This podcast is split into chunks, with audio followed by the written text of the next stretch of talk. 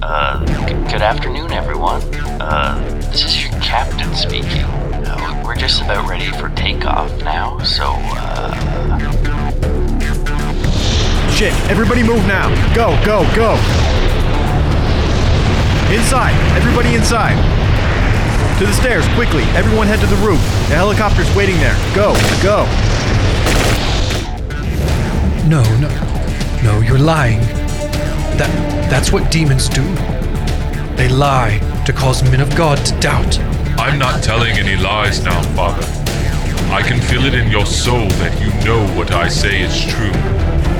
There's so much blood everywhere. Where be the rest of him? I I can't tell. What is doing this, Mr. Simon? That couldn't have been done by no man, I swears it. I don't know. From the minds of true crime guys comes Sandu Stories. Our brand new channel devoted to our previously Patreon exclusive content, where we'll be bringing you our own version of true crime what ifs and other audio dramas, one season at a time. Join us wherever you get your podcast. Now, let's get strange. I can feel your fear growing and your faith dwindling. It's an intoxicating feeling.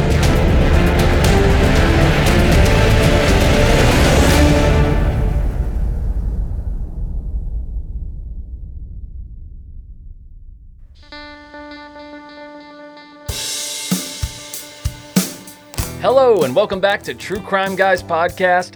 I'm Michael and Andy. Oh God, I didn't see you sitting there. You have not let me live! Sorry, I didn't even I didn't even notice you were in studio today. You can't I'm- keep pretending to ignore me! I will not, not be even ignored! not even pretending. Uh. Not even pretending Not even Not even. pretending. kidding. completely kidding. tuned you out. Just Obviously. completely tuned you out. No, glad you're here, Andy. As always, thank you, sir. I think you're doing a uh, fabulous job filling filling the uh, the huge shoes of Lorne. I think You know? actually I'm filling your shoes. Yeah, you are. Yeah, that's much easier. Yeah, I'm filling So- your shoes, and by the way, they're too small. Well, that's good. That's, we have an abundance of Andy in the shoes that used to be mine. So there we go. Uh, Just small little feet. I'm cramming in here.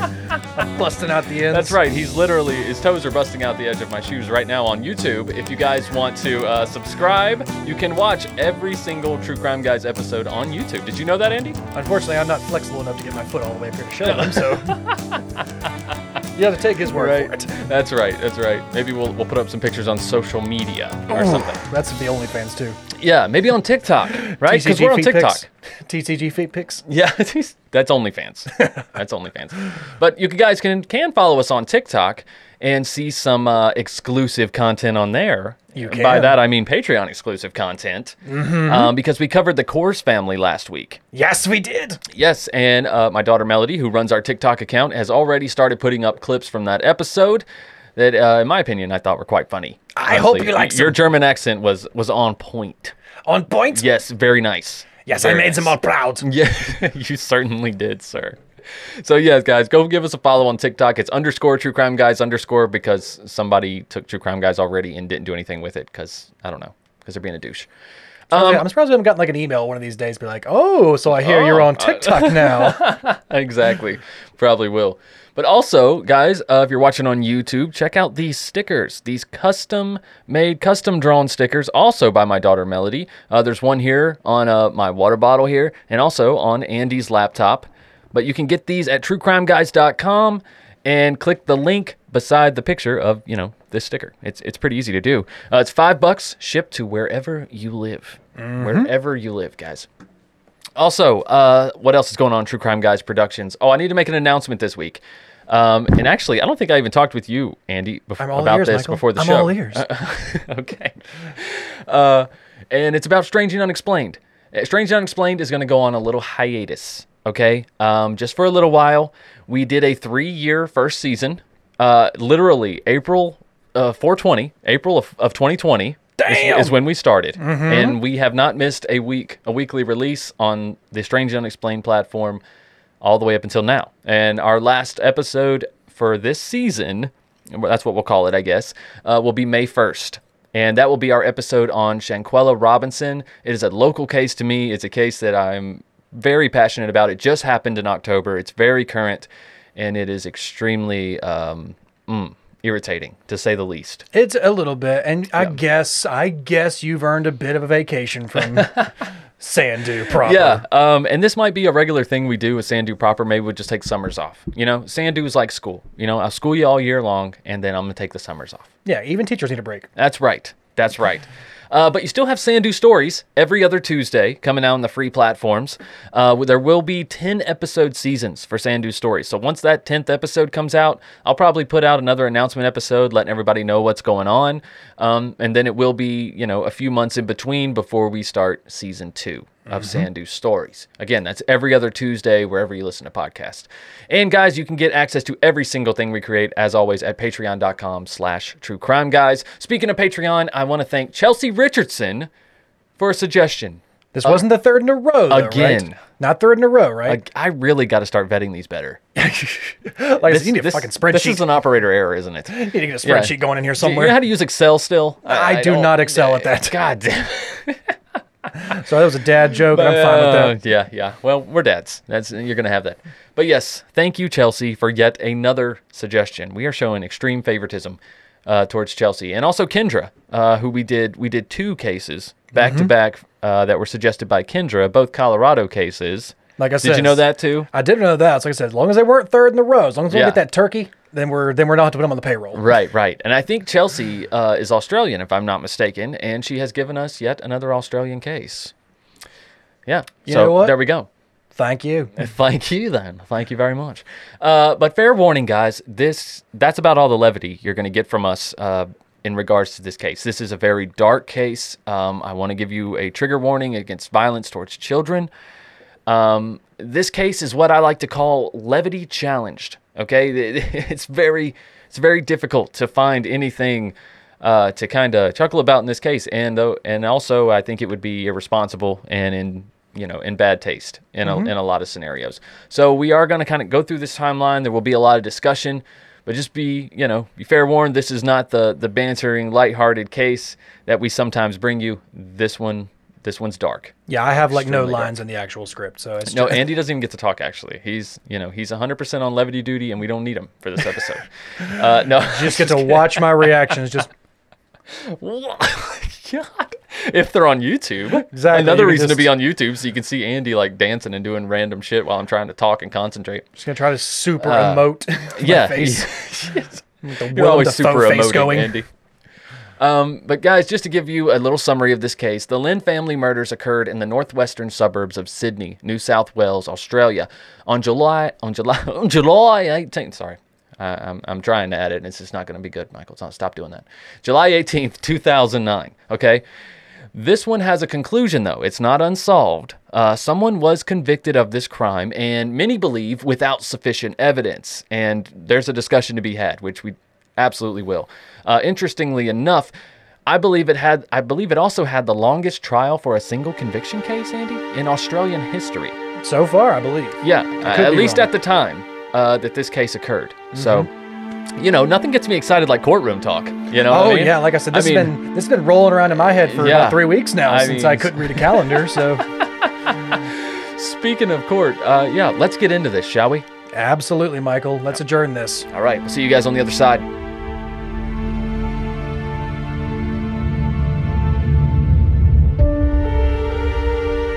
Do you know anything about the murders of Min Lin and his family? Anything else about? Yeah. No idea. Have you got any idea who may have been responsible for the murders? I've not.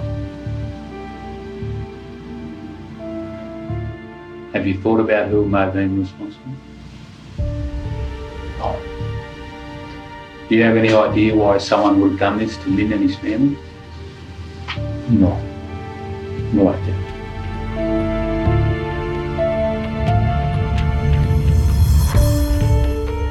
Where are you?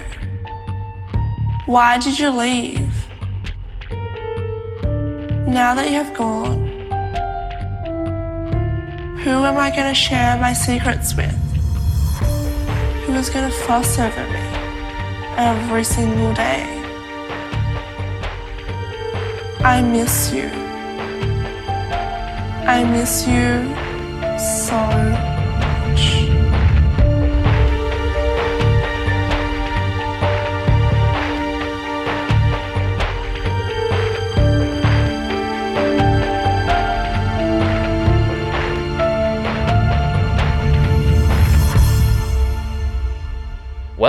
this one is called The Lin Family Murders. So um, let's meet the Lins. I think Exactly. that's a, a great place to start. Let's just go chronologic because this, this whole case is interesting enough. So Min Lin and Yun Lin, she went by Lily, migrated to China from Australia, migrated from China, I'm sorry, to Australia, but separately as students. And they eventually met in Sydney and fell in love. And they, like so many immigrants, hoped to make a better future for their children by doing whatever they had to to make their life better here in this new country. And they did pretty well for themselves. Uh, though the Lins worked long hours, they grew their news agency business, which is basically like a newsstand magazine. I Yeah, guess, they basically business, ran right? like a local paper almost. Yes, basically like a local paper. Uh, news agency business in North Epping. Uh, and they made quite a success, honestly, with the business ranking it, raking in nearly a million dollars per year, dude. And um, they also had other commercial properties that worked as like passive income as well. Exactly. Yeah. Like they were- they were very smart with their money. Um, and the Lins loved their home in Australia, and in turn were well loved by their community. To say the Lins were a tight knit family would be an extreme understatement. In the Lin household, there was also Lily's sister, Irene, who helped out with her nephews and niece.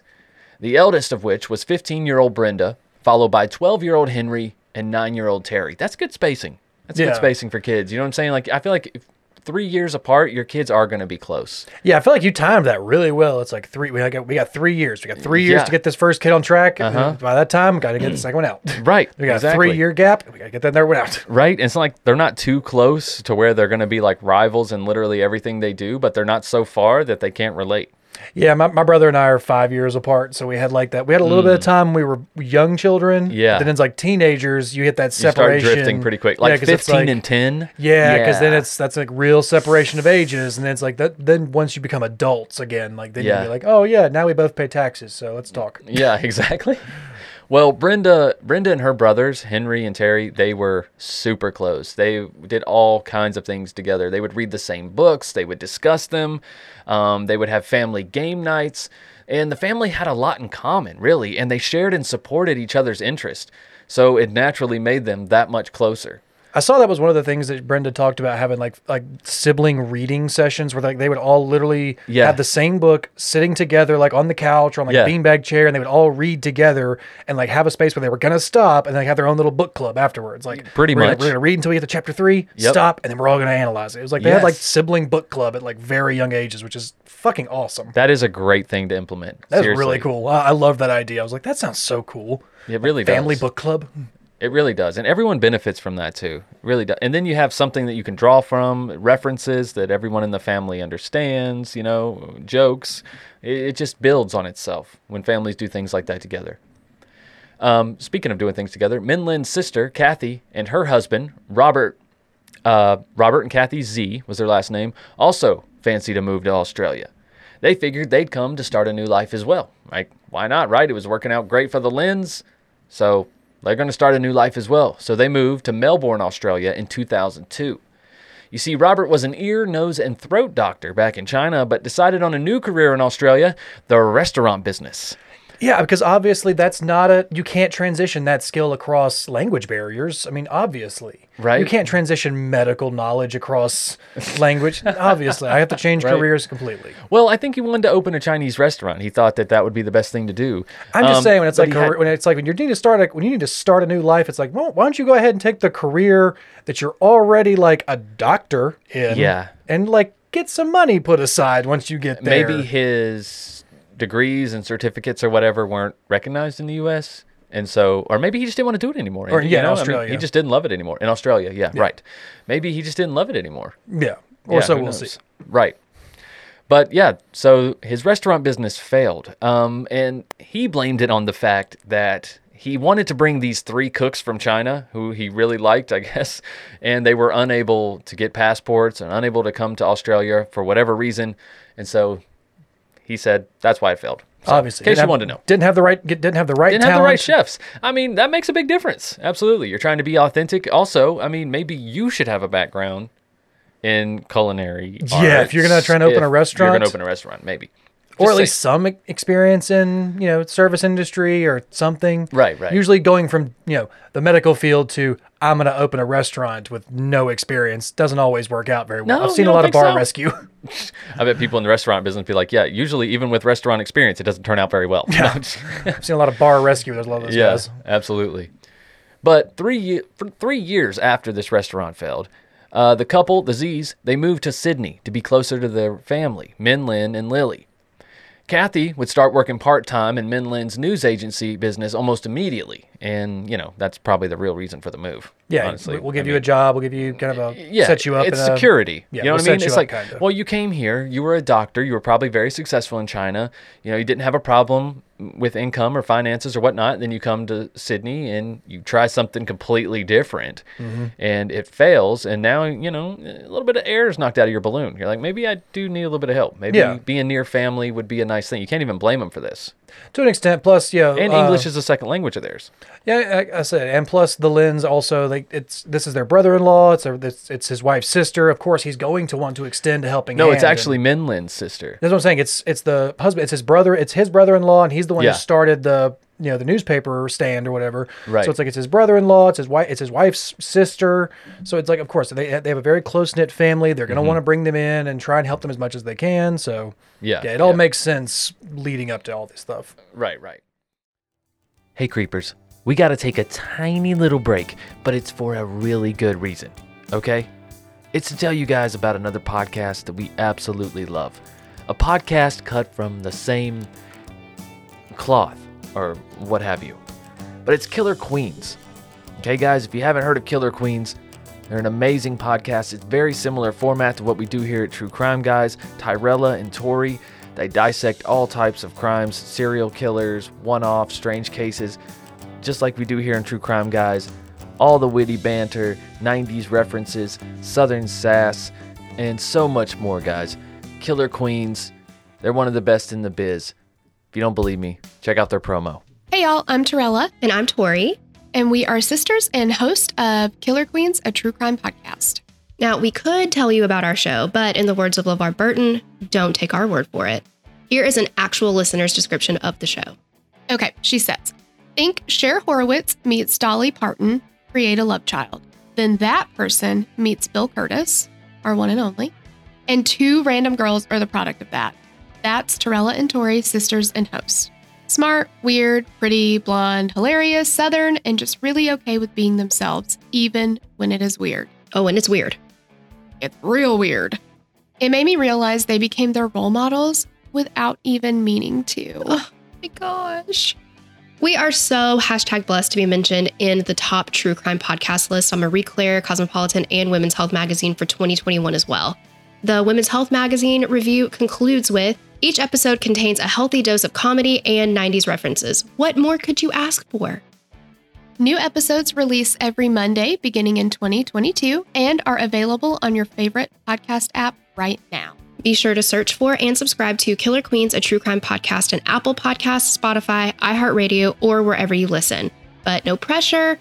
We're not your real mom, and we never will be. Bye. Bye.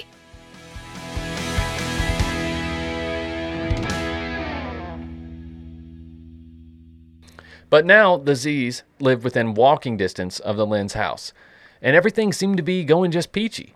Well, until the morning of July 18th, 2009.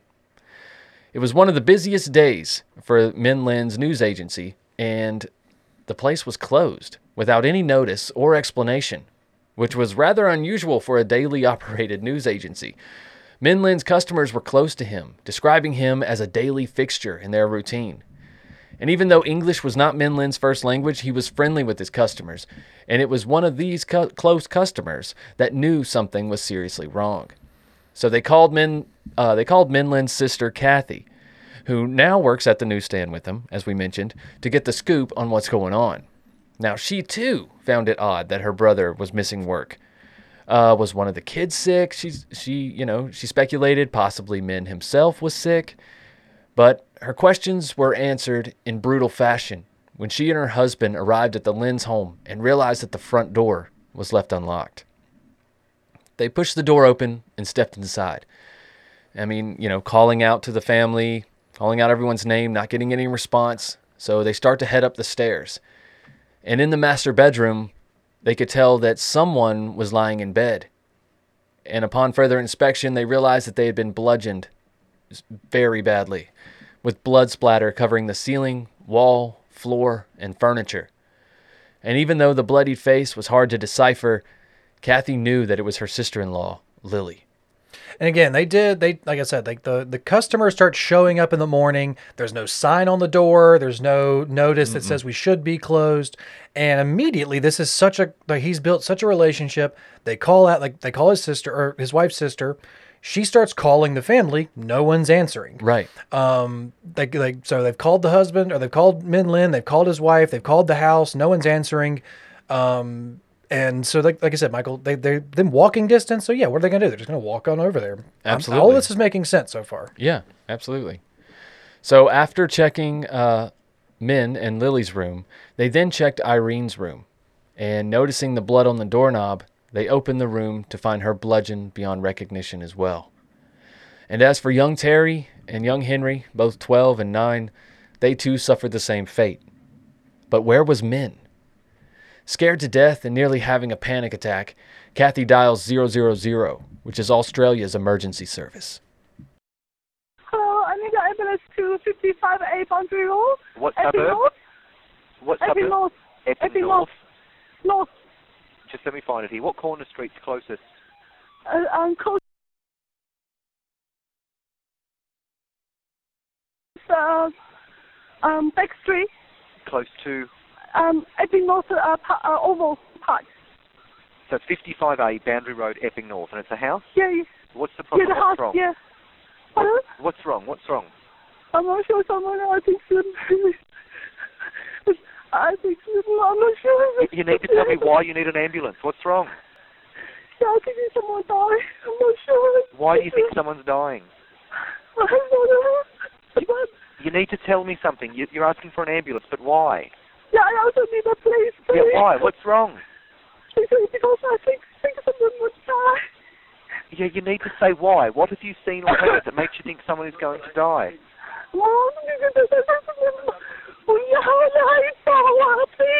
What is wrong? Don't scream. Just answer my question. What's wrong? Wait a moment, Celine. You must have someone. I have something. Can I talk to someone else? Is there anyone else there? No, I. Who's in the background talking? Uh, leave, leave me. I'm sorry. I'm sorry. I've got on the way, but you need to tell me what's wrong. Yeah, I need it because I'm someone be killed. I'm Is someone. Bleeding? Is someone unconscious? I think they die.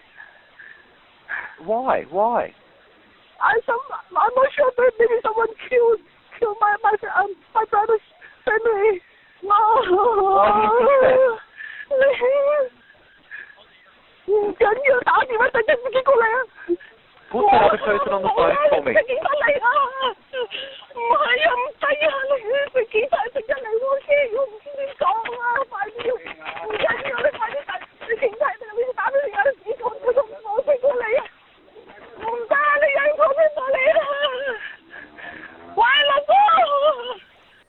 Yeah, so it's pretty pretty difficult to listen to, and it's pretty difficult to decipher uh, what's going on. There was a couple times she said, uh, "Someone's killed my brother's family," and at the end, she was actually speaking can- Cantonese um, to to Robert, and basically what she was pleading with him was, she was like, "Don't leave me here. I'm I'm more afraid than you are. Don't leave me here." Yeah. that's what that's basic. That's the basic gist of it, from what I can tell. Um, and it's been because it's been translated by multiple people at this point, but.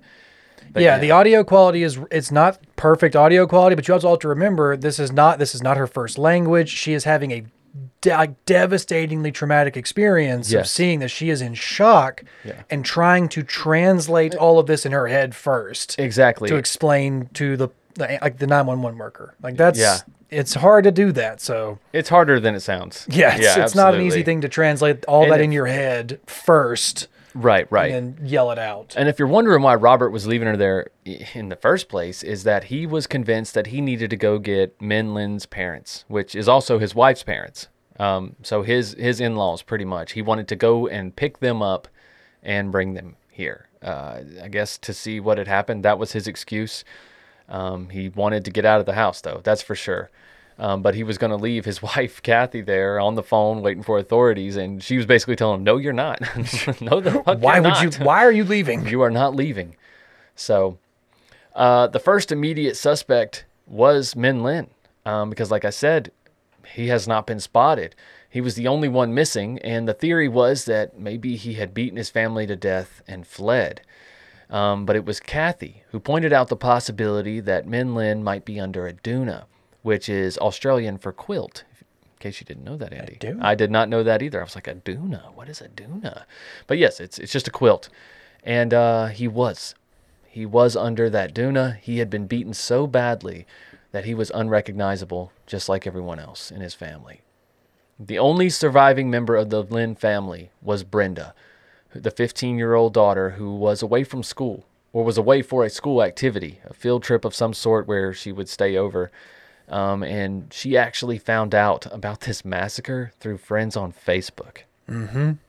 She was Yeah, saying she they were, was- she was getting a bunch of people texting her like, "Is this this is your house? I'm seeing it on on Facebook." Yeah, I'm they were saying like, "Are you okay? Are you there?" You Yeah. know, all kinds of things. She was flooded with messages from her friends, um, and in the beginning, she thought it was like a sick, cruel joke or something that they were playing on her. Man, she got terrible friends. If if that's really what they.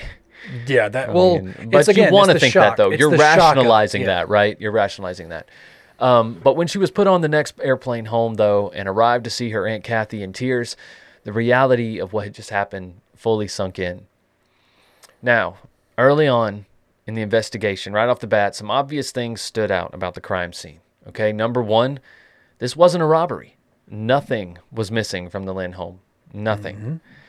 And secondly, the violence was extensive and, as the autopsy will confirm, entirely unnecessary to end a life. It was just above and beyond.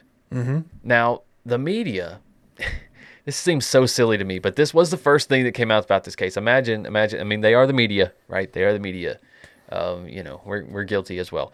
But the media brought up the possibility of a murder suicide, but it was quickly ruled out when the autopsy determined that none of the wounds were self inflicted.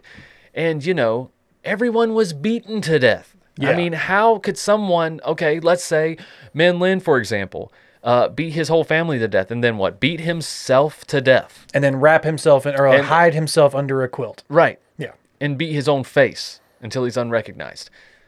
Yeah, I don't think so. Also, Yeah. where's the weapon? Where's the the bludgeoning object? We still to this day don't know what was used to beat them. Mhm. We do not know. So, but we do have some information. Based on one set of bloody shoe prints, the investigators theorized that there was only one murderer, which is crazy in itself to think five people were attacked, right? A family of four, and then also uh, Lily's sister, Irene, was in the house as well. Five people, three adults, were attacked and all killed by one person.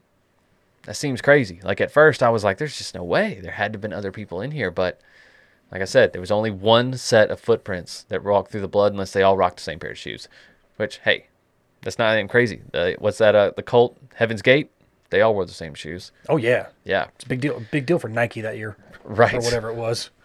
So, so they did. They had theorized that there was only one murderer who must have first suffocated and beat Min Lin and Lily with some type of hammer-like weapon, uh, possibly with a string attached. I really don't know where they get that, but I don't know if he's slinging was- a freaking the way it was, string. it was more or less like described. What I saw was like it was like a hammer with, with like a rope or something wrapped around the head of it Mhm. to kind of like dull the blow or something like that. To like So he wouldn't break the skin. Yeah, instead of just like so the hammer wouldn't just sink in or something like that. It would just like knock them unconscious. Yeah. So I guess that's what they were kind of saying was like a hammer wrapped in rope or something, or Well, like twine or something right. like that. Well, let me let me just give you an example of how bad this was. Uh, initially, before they came to the conclusion they'd been bludgeoned, they thought that they all took like point blank shotgun blasts. That was the first theory that someone came in with a shotgun, but of course, no shots were heard. Nope. Nothing was heard. But Min and Lily, they had the worst injuries by far. And then, but the boys may have had the worst experience because based on blood splatter patterns, investigators could tell that at least one of the boys was awake and tried to fight off the murderer. Mm-hmm. That's terrifying. You know, they had to, I mean, you think, how could everyone in that house just sleep through as, as one of their family members is getting beaten? Well, they didn't. They didn't just sleep through it. For one, Min Lin's Min and Lily's room is probably far away from Irene's, right? Being being adults, their rooms are probably far away, and then the kids' rooms are pr- maybe somewhere in the middle, close Yeah. to Min. I know this is probably a large home. They were wealthy. They, like I said, their business has brought in well over a million dollars a year. Um, so I'm sure they had a very nice home with space in between the rooms. And who knows? A lot of people sleep with fans and radios on, TVs. This is know, Australia. It's- white noise machines, and, and all kinds of stuff, right? So maybe they didn't hear, but one of these boys had to have. He Mhm. had to have. Um, one of them got up. Um, they also put the murder at the time between somewhere between 2 a.m. and 5:30 a.m. Um, because at that time the electricity to the house was cut off. And you also have to remember that Like Min at the fuse Lin, box. and that Min Lin would normally go to be at his newsstand. He would be getting up around this time to go Yeah. be at the newsstand, usually by around 5.30, 6 o'clock. Like, you know, Right. what's the the baker's shift kind of deal that they Yeah, talk yeah. about? Yeah, it's like that's when newsstands start getting their stuff together, and yeah, it's kind of the same deal. Absolutely. So obviously, though, since this since the power happened to be cut off to the house at the precise time that the murder happened, the the murderer had knowledge of the layout of the house and also the location of the circuit and fuse box. Mhm. I mean, most li- and also there was no sign of forced entry, which we covered earlier. The door was unlocked. Yeah. Okay. Uh, the murderer also appeared to have a key to the house, like I said, and seemingly knew Brenda's schedule as well. For her doorknob was the only one left untouched. I mean, not even touched, not even opened. Mhm. There wasn't even a smear of blood near her bedroom door.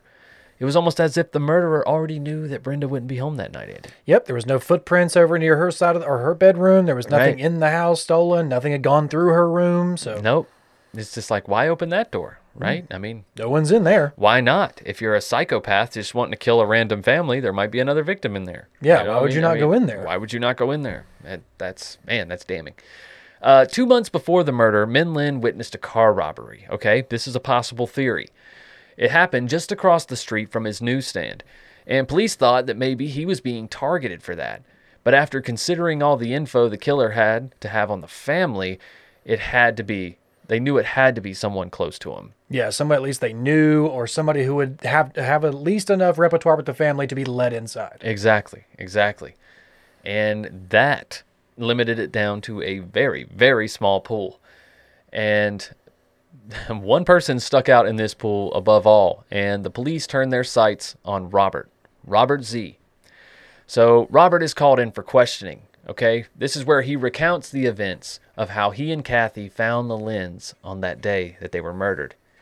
He chooses to speak in his native language of Cantonese instead of English because he feels more comfortable and doesn't want to say something Doesn't want to mistran or mistranslate. Doesn't want to himself. mistranslate. Yeah. Exactly, exactly. But he does have a translator, and we have that audio file for you. Go ahead, Andy. 红色，好似血 Red. 咁色。 red um, everywhere. 我首先睇到系诶阿嫂应该系 I I think I saw my sister-in-law first. 我睇到之後，我即刻就攬住 Cassie，我 Cassie，我老婆唔好睇，唔好睇。 Um, one, once I saw her, I I I hold Kathy and I said, Kathy, don't don't look at it. 但係我相信 Cassie 都睇到啦。 But I believe Kathy had already seen. 然後喺喺床嘅靠呢一邊咧， 诶、应该系一团，我估应我我认为系佢嘅歌嚟嘅。 Um, and I saw that um, the bedside, uh, which is close to the door, I saw this side. I saw a a a, a staff, um, a group staff. I think it was her brother. 亦都係亦都係 Like a pile. Uh, yeah, yeah, a pile. 嗯嗯因為我一路都覺得佢阿哥應該喺度，我睇到佢嘅車，跟住又睇到佢鎖匙。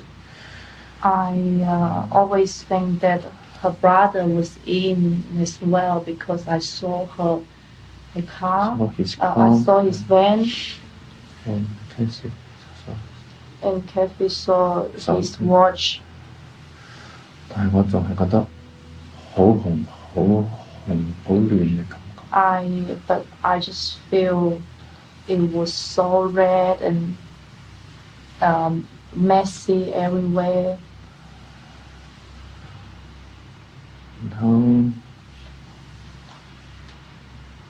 然后系我我哋就行出嚟，系我向呢边行，我行先，跟住出咗嚟。 And so we went out from the room. I went out with Kathy. 然后我哋就跑去诶、呃另外嗰啲房间度。 We ran we ran to the other room. 睇到诶、呃、楼梯过嚟，以前个我地图上 Terry 嗰个房系关住嘅。 I saw um, the Terry's room I indicated before used to be Terry's room. The door was closed. 嗯 I'm curious if you thought of that one. You what's your name? Irene? Yeah. 系关住嘅， The door was closed. 应该系几时推开嘅？ Kathy um Kathy pushed open the door. 我哋见到 Irene 喺床上面， We saw Irene on the bed. 嗯，亦都系周围都好多血，好红。 Uh, also a lot of blood around, very red. 诶、我我行埋去诶、想 touch 佢， 我因为我想知道佢系咪诶仲活住。 I tried to touch her. I, I went closer. I tried to touch her 因为我 because I want to know whether she was still alive. 因为我觉得佢唔佢当时我睇到佢唔系完全平摊喺床上， Because I, when I saw her, she was not just lie down on the bed flatly. Um, 所以我想試一試。 so I want to try. 不過 Cat 拉住我， But um, Kathy uh, hold me back. 所以我好可能係冇掂到佢。 So I think I did not tou- actually touch touch her. 然後我哋又出翻嚟， Then we came out again. 再去到最後嗰個房間， We reached the last bedroom.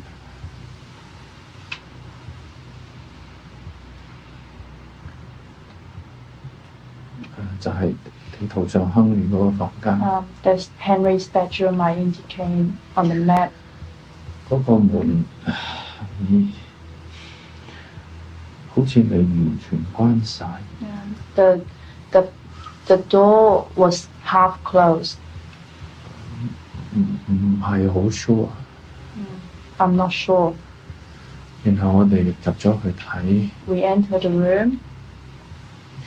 同樣都係一眼睇到係兩個細路仔喺地下度， Uh, we can see uh, both children uh, were lying on the floor. 亦都係覺得好多血，啊好好紅。 Also feel very red and blood all around, 好乱嘅感觉。 messy. 嗯，然后我又系好想去摸下佢哋，睇下佢哋系咪仲活住，因为两个细路仔。 I again I wanna touch them um, because they are just little kids um, I really want to know whether they are still alive or not. 我記得我係伸右手去嘗試去掂佢哋， I remember I tried to reach them by my right hand, 我真係唔好記得啦。 but I can't remember. 然後應該係 Gas 拉住我走，我哋要走啦， Kathy um, held me back and 一 she 路 kept, 叫啊好驚咁一路大聲叫。 she kept yelling, "Let's go, let's go!" She was so frightening. 当然我都好 I I was afraid as well. So yeah, i- during the entire interrogation, Robert is pretty much like that. He's pretty chill, um, like you heard. He's and until he starts talking about the boys, and he does kind of start to tear up there, um, a little bit. You know, and he talks about how he wanted to reach out and touch them, but he knew he couldn't because he wanted to see if they were still alive. Um, yeah, like right here, you have to feel for him. It's like eh, he could be. Some people might say, well, he was acting suspicious from the first interrogation. And I'm like, I, I don't really see that in the first interrogation. He seems like someone who's in shock and is still processing what he saw, what he's going through at this time. And he's relaying the information as calmly and as clearly as he can. Yeah, when you Um, watch the video of it though, you can see he like Michael said he doesn't ha- he does not show much outward emotion. He's No. he's his hands are kind of in his lap most of the time. He's his head's pretty much down. He's just it, it's very much like he is just reliving it in his head. Like it's Yeah. He's not, you know, being animate. He's not explaining or trying to do. He's he's just very somber the whole time. So Right, right. And him and Kathy, uh, they kind of had to pick themselves up, uh, right? Because young Brenda had nowhere else to go at this time. So they had to take her in. Um, and they tried their best to fill their parents' shoes. They took her to school and they made her lunches. Brenda even said herself that Robert and Kat- Kathy were the next best thing to her, to her irreplaceable parents. And maybe Robert and Kathy just wanted to help out. Or maybe there's a more sinister motive behind this. Mm-hmm. You see, Brenda was the sole survivor of her family, so she was passed down everything, including her family's estate and fortune. But she was just 15 years old, right? So a power of attorney was given to her legal guardian, who happens to be Robert Xie. Mm-hmm. And with that, Robert went to work and evicted Brenda's grandparents, who lived in a house that was originally purchased by Min Lin. And Min Lin's news agency was also taken over by Robert and Kathy. Now, you may wonder, why did he evict the grandparents, right? Because those grandparents are also his in laws. That's his wife's parents as well. And some people speculate that he did this in order to limit Brenda's options on places to live because he wanted Brenda to live with them. And mm-hmm. more on that, more on that soon. And he did take he did take over the news the newspaper agency. Like he did take over that pretty quickly. Like that was that was back up and running within a matter of days. Like, Right. That was And to be fair, though, when he did open it and everything was operating, it was almost like the whole place was almost like in in memorial of the Lins. Mhm. Honestly, like everything you've seen Min Lin's face everywhere, they were their lives were being celebrated through the news agency at this point when Robert and Kathy took over.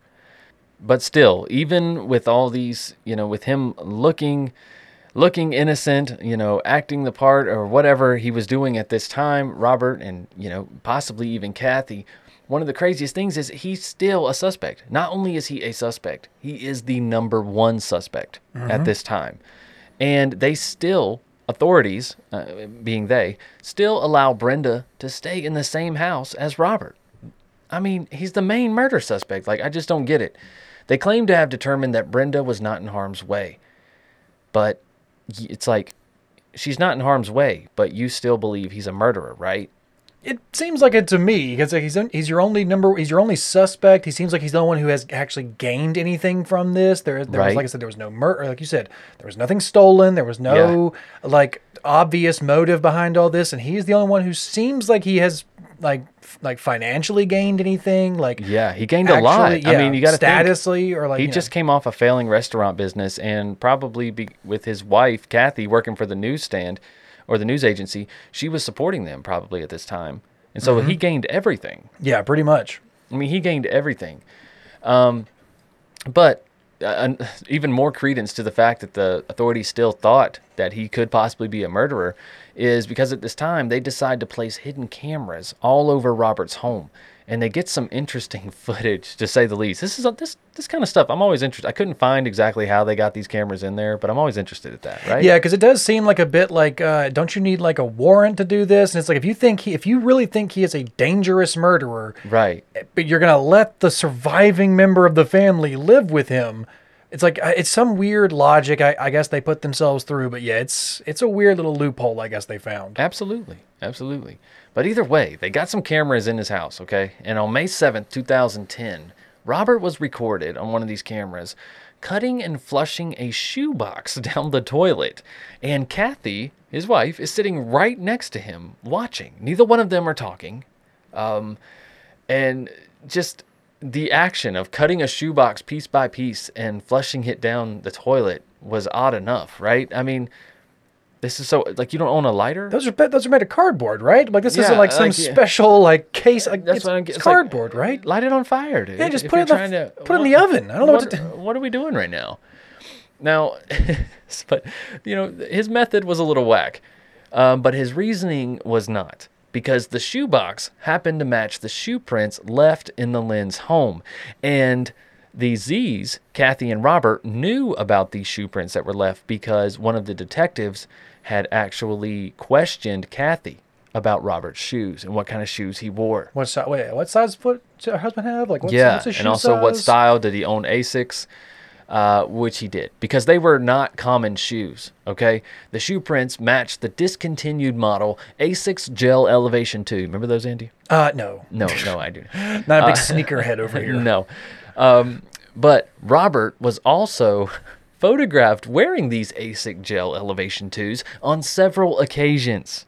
Also, Robert's shoe size was nine and a half, which matched the estimated shoe size of the murderer, which was between eight and a half and ten and a half, right smack dab in the middle. That's a pretty big get. Yeah, it's like the, the foot could be anywhere between this big and this this big. like, Well, I mean, i- i- it's I know, smudge. it's- because of the smudge. Like Yeah. when you, you know when you push and then your foot slides a little. Oh, yeah, I and it's kind of hard thing. to tell. It's like, well, how wide is this footprint?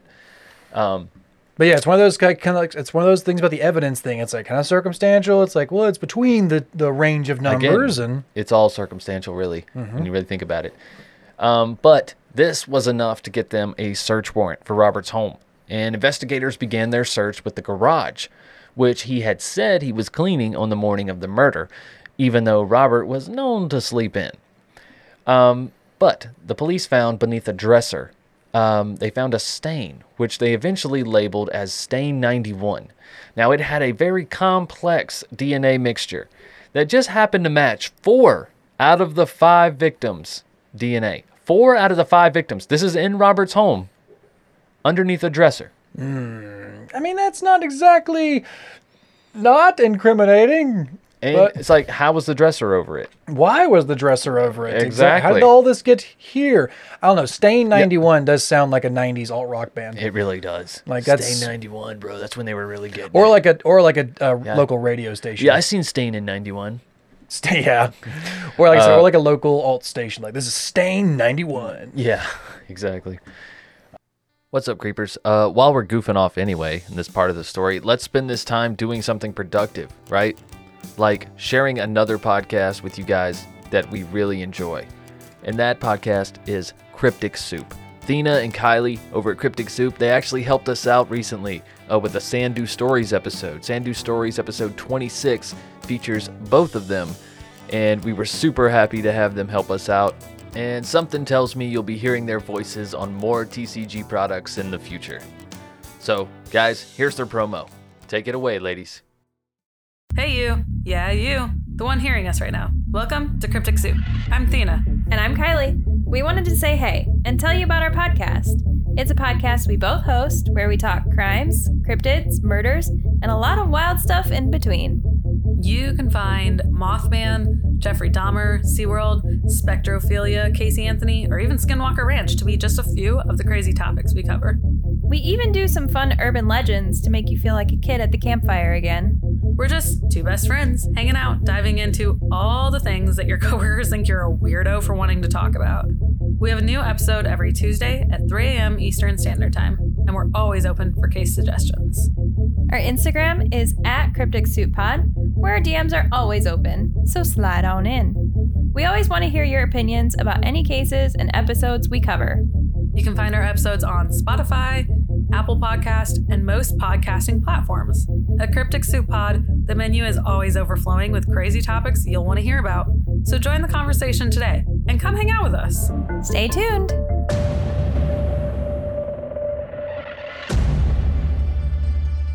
Um, but this stain 91 also matched another stain, uh, which happened to be on one of the victim's mattresses. So, yeah, pretty damning. Uh, Brenda, though, initially believed that her uncle Robert was wrongly accused. And other people in Brenda's life, they weren't so sure. Brenda's principal, for one, who apparently is an amazing principal. She was featured in one of the documentaries that we watched. Uh, there's a link below the description of this episode, but she was super involved in her students' lives and really was there for Brenda after this. Um, yeah, they actually what like apparently have like a good education system down there. It's weird. Yeah, I know, right? Uh, but the principal, you know, worried about Brenda, decided she reached out to her and was like, "Let me have lunch. I'd like to have lunch with you and your aunt and uncle." Uh, but it ended up just being Brenda and her uncle Robert. Um, and the principal stated that she was alarmed over Robert's behavior with Brenda. She says that he was physically too close and seemed to be pushing his opinions onto Brenda. And the principal later stated that she felt like she just had lunch with a murderer. I, oh, That is a bold statement. That's a pretty yeah, that's a pretty confident statement to have too. I heard I heard her also saying that not only was he like pushing kind of like kind of too close to her, but he was also like screaming at her at one point, like not at the table, but Hmm. like away before they if they walked away after they left or before they were coming up. Like she saw him like getting in her face and screaming at Brenda. Yeah. And she was like, "That's mm, that's a bit worrisome." Yeah, absolutely. Especially at this point in her life. And like, you're not her father. You're, you're not even a grandfather. Like, Yeah. you know what I'm saying? I don't know. And you It got and you adopted her when she's already 15 years old. Yeah. Like she's almost I mean, an adult already. They have been living near each other for like the last seven years. Oh yeah, she's she's been with these people her almost her entire life already. But Well, half of it. Yeah, it's like either way, you ad- you adopted her when she's already almost legally an adult. Like she Right. is 15 years old. She is going. You know, she was already on like a overnight cross country high school trip. It's a pretty big deal already. So Yeah, exactly. But with all this, uh, you know, seeming evidence, I'm using quotes here, against Robert, uh, it took two years before investigators finally arrested him for the first time. This was a lengthy process. Um, but while in prison, they were actually able to get an inmate to snitch on Robert. The inmate was known as Witness A, and he said that Robert admitted to purchasing a hammer from a $2 store, and not a $2 store, but a $2 store, right? Yeah. Not, not like a dollar store. It's going up. Inflation. man. Inflation's a bitch, man. Inflation is a bitch. Even the Dollar Tree is a dollar twenty-five. It's crazy. the dollar dollar store. But this two dollar store uh, had no surveillance camera, and Robert was aware of that apparently, and he made that clear to the inmate. And then he says that he was e- able to easily subdue his victims by using martial arts, where then he allegedly demonstrated the pressure points on the neck to this uh, witness A. And he claims to have sedated his wife Kathy so that he could sneak out of the house that night and her not be an accessory. Yeah. Oh, that's Basically. I, I. This man doesn't look like Bruce Lee to me. He doesn't seem like it he's- doesn't, but that does match what happened. The evidence does lead, does support that story, as crazy as it is, and it's probably exaggerated as well. You know, as one would pro- most likely do in prison. You're trying Yeah. to talk big. You know what I mean? You're trying to take, you're trying to talk a big game. You don't want to be a Mm-hmm. bitch. But we also have to mention that this witness A did get a substantial reduction in jail time for this. And like I said, and bragging about martial arts, it's like pressure points. It just sounds like something you would do in prison, honestly. But I don't know. But why do it though? You're you're you're claiming your innocence to everyone, or maybe this this witness A made this shit up too. Because I mean, it doesn't take a brainiac to make this shit up. Yeah, exactly. Right? It's it's I don't know. It seems like a like two dollar store with no surveillance camera. It seems very dumb. Like anybody ever, whenever there's like an I don't inmate know. snitching on somebody else, it's like if you're not, if you're in prison It's like, why would you talk to anybody? Why would you confess to anybody? Especially if you are maintaining your innocence. Yeah, or it's like even if yeah, it's like if you have a possibility of anything, why would you confess to anybody in prison? Like it doesn't matter. Like you don't think there's microphones everywhere. It's just like a weird Right. thing to be like I'm gonna listen. I know there's. I know we just met, cell buddy, but yeah, I think I can trust you. It never. You never can. You never can. you never can. You absolutely never can. Don't do it, peeps. But uh, the next year, 2012, Robert was to stand trial for the mass murder of the Lin family. Kathy stood firmly next to her husband, always believing he was innocent. And like I said, Robert always claimed that he was innocent as well. Um, in his first trial in 2013, this is four years after the murder happened, Robert pleaded, you guessed it, not guilty. But some other demons of Robert's decided to rear their ugly heads. Like when Brenda revealed that she suffered sexual assault from her uncle before the murder, becoming more frequent after the murder. You know, while she was living with him, Well, that became oddly convenient for him, didn't it? it did. It did. And because of this new information, the trial was declared a mistrial. I don't know if maybe they brought up stuff that wasn't that the defense wasn't prepared for or what. You know I think what it saying? becomes it becomes no long. It's it now adds another form of its like Yeah. trial to it. It's now you're charging him for two different things. You're Yeah. adding a sexual assault charge and a murder charge, but Right. for two different people. So it's yeah, they had to like kind of mistrial it and then bring them all together to do another one. Right. And then three months later, they did have another one. The second trial began. This time, the prosecution laid out Robert's motive, including the sexual interest in his niece, um, Brenda, uh, also the success of Min Lin in comparison to himself, and Kathy's parents' favoritism for Min Lin over him. Man, it seems so petty, doesn't it? But lucky for Robert, I guess, uh, the judge fell ill, and the trial was postponed to February 2015, with a new judge taking over by that point. That has got to be a bitch in the legal system It's- it's sometimes so- to be like, it's so know what? aggravating, dude. Sorry, I know we were like right there before they read the verdict, but Yeah. ah, judge got the flu. Uh, So yeah. So uh, after nine months, the new panel of the jury was still not able to come to a verdict. And by then, Robert had spent five years in jail. He was released on bail with strict restrictions and set to a retrial in 2016. This is just it's dragging out ridiculous.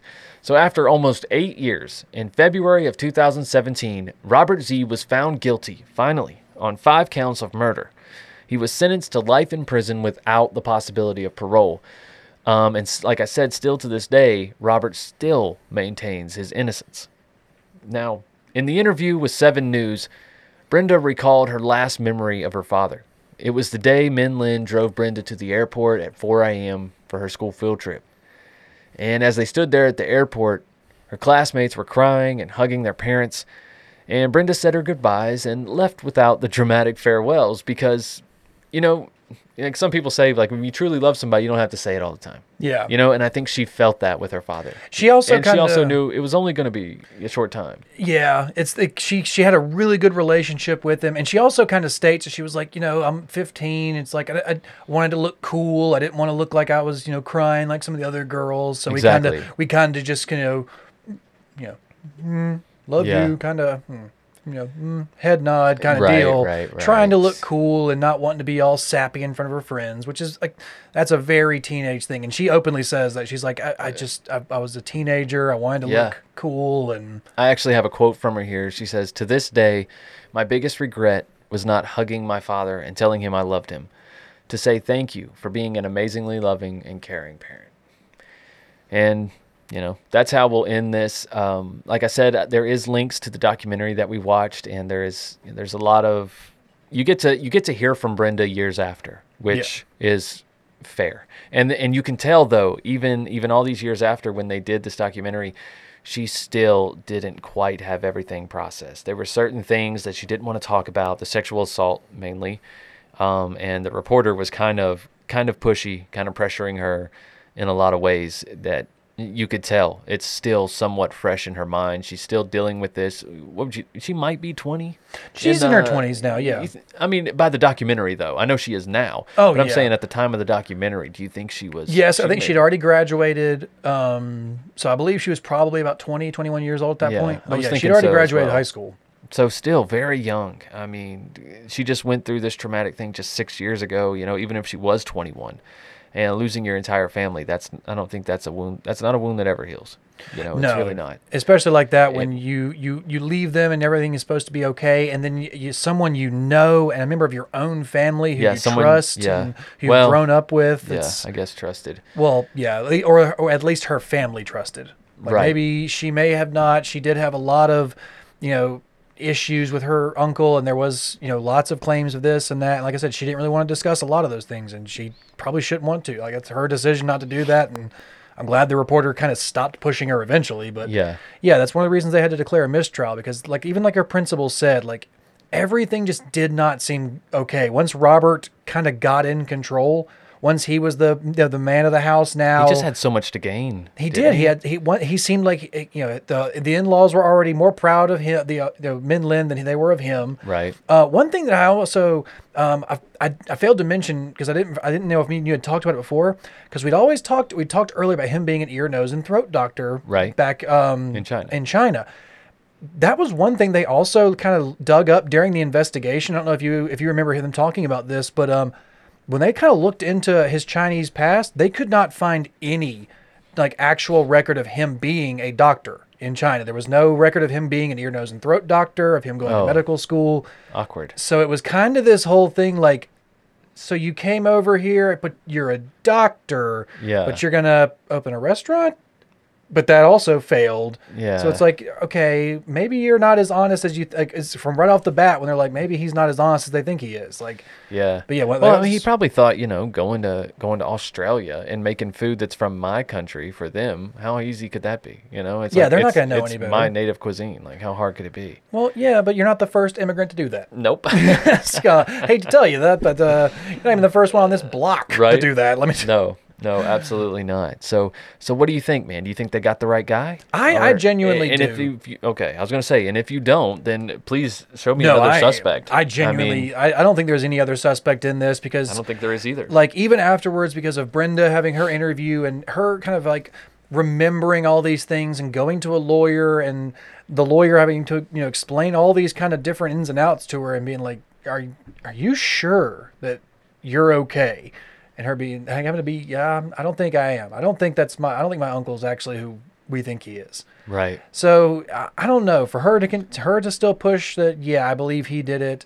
The the fact that the police were so confident to put cameras in the house and show him cutting know up a weird that that is shocking. that shoe box that matches those shoes because I think they also could they even get the shoes back. They only found the shoe box. I think they only found. Yeah, of course he got rid of the shoes the night. But of. um yeah, because they also but he had already been photographed wearing those exact shoes. Yeah, like they already been photographed wearing them, so that they didn't find the shoes at the house. They didn't find any weapon because I think the inmate said he like drove out and tossed it somewhere or got rid of it after the night. Like the snitch said he he drove Yeah. out and tossed the thing before he ever coming back to Of the. Of course he did. That's something generic you would make up. But uh, it's like yeah, it's like okay, then where's the weapon? That's another that's a question. Yeah. But he's the only one that has everything to gain and has all the right motives and can get into the house with a key undetected. And Mhm. it's even the way when you see when you see him interviewed, when you see the way his wife kind of talks about it after the fact. She just she has a weird look about her that just seems like almost like she's being controlled or forced to say something or like she doesn't really believe what she's saying. Like she's not even looking at the cameras when she's saying mean, these like, things. denial? yeah like they're they're asking her it's like well what do you think about your husband's conviction? Like what's your plan? Like she won't even look at the camera. It's she's like, like- we're we're gonna we're, we're gonna fight it. He's uh, and then she's like what are you gonna tell him? She's like i i will tell him that that i love him and it's It's, like she's beside him in the video when he's cutting up the box. It's like what a bizarre thing.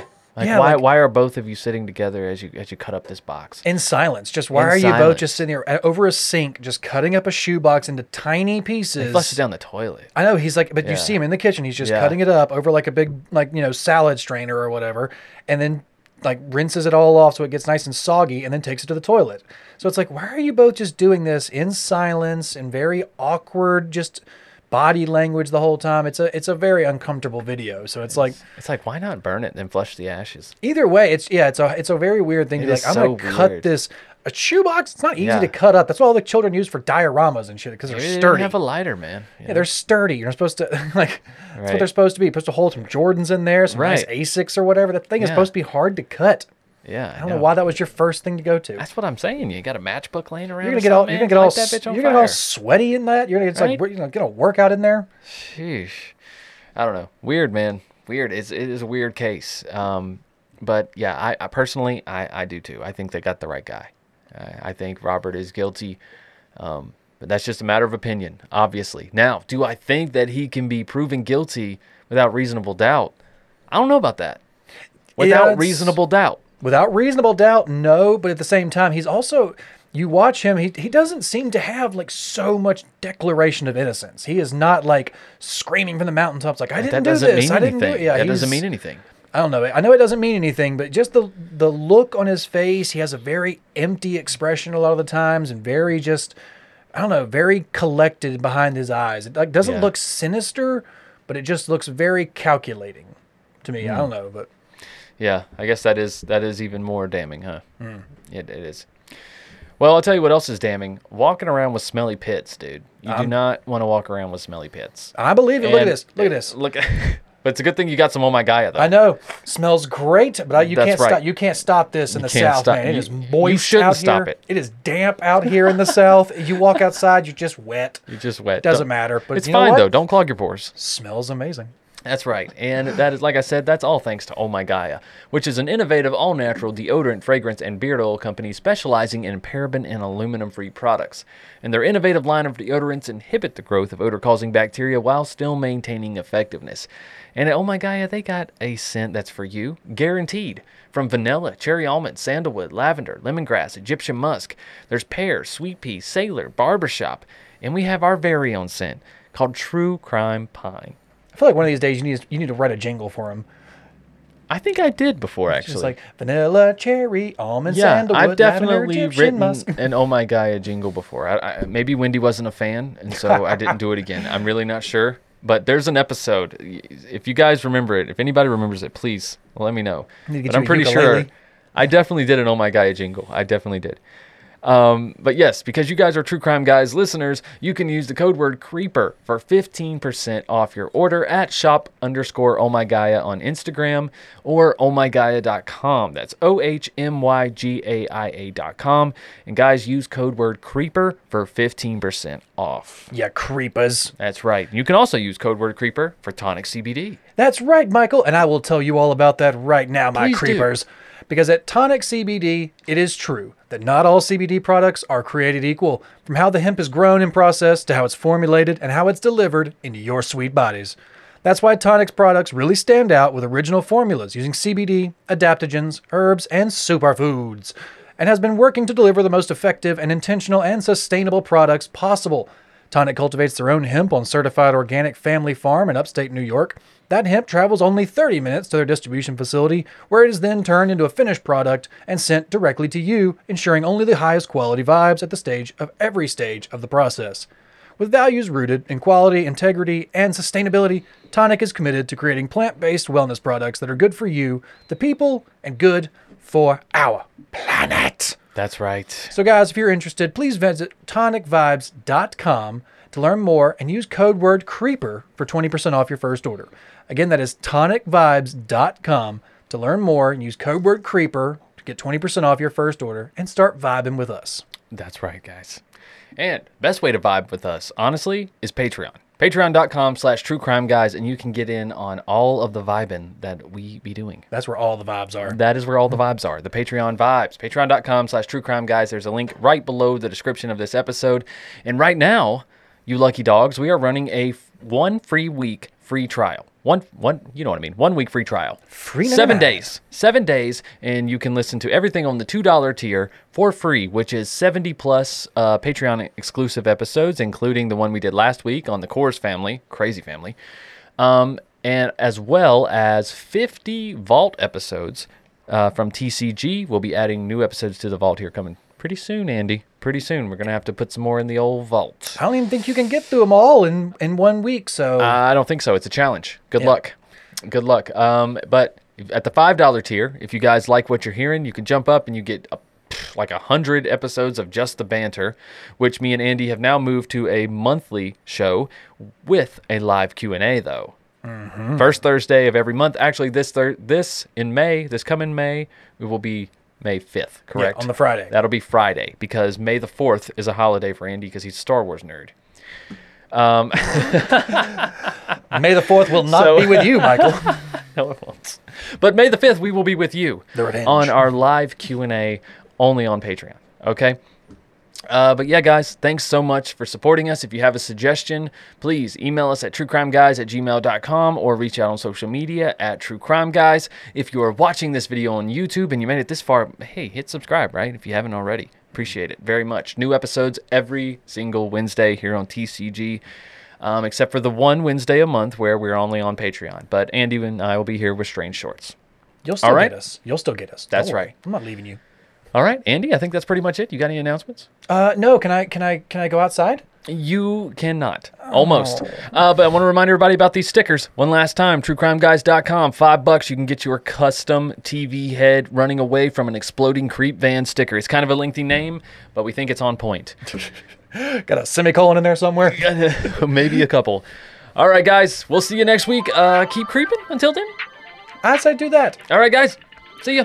Bye. If you've enjoyed this episode, please feel free to check out all the other shows on our TCG network, as well as subscribing to our YouTube channel. Starting every Monday with new episodes of Strange and Unexplained, followed every other Tuesday by our audio drama podcast, Sandu Stories. Then, of course, new episodes of True Crime Guys every Wednesday. And if that's not enough, head on over to our Patreon, where you can have access to hundreds of hours of exclusive content, including older episodes, strange shorts, the latest edition of Sandu Stories, and of course, higher thoughts. But until next time, guys, keep creeping. You hush your mouth, boy. Let's end this, Michael. Now let's end this. Hey, babes, let's end this. Woo, got them pit. Look at that. Oh, look at them pit stains. That's, is it on the camera? Oh, it's on the camera. You got to be careful if you're raising the roof. All right. That's Who just for? TikTok, just- We'll edit it out. There you go. Perfect for that's for the TikTok fans. Exactly. Nice. This is what the South Uh, looks like in the summertime. yeah. it's not even summer yet, Andy. it is to me. Oh It is to me. all right, all right. Here we go. You ready? Your chair is being actually extra squeaky today. You good? Stop. Oh yeah. Yeah, Take so your I'm- shoes off. There you go. Get saying comfy. My shoes were making a lot of noise down there, so I'm just gonna. It's gonna be them some off. great outtakes. All right. Are you ready? Yes.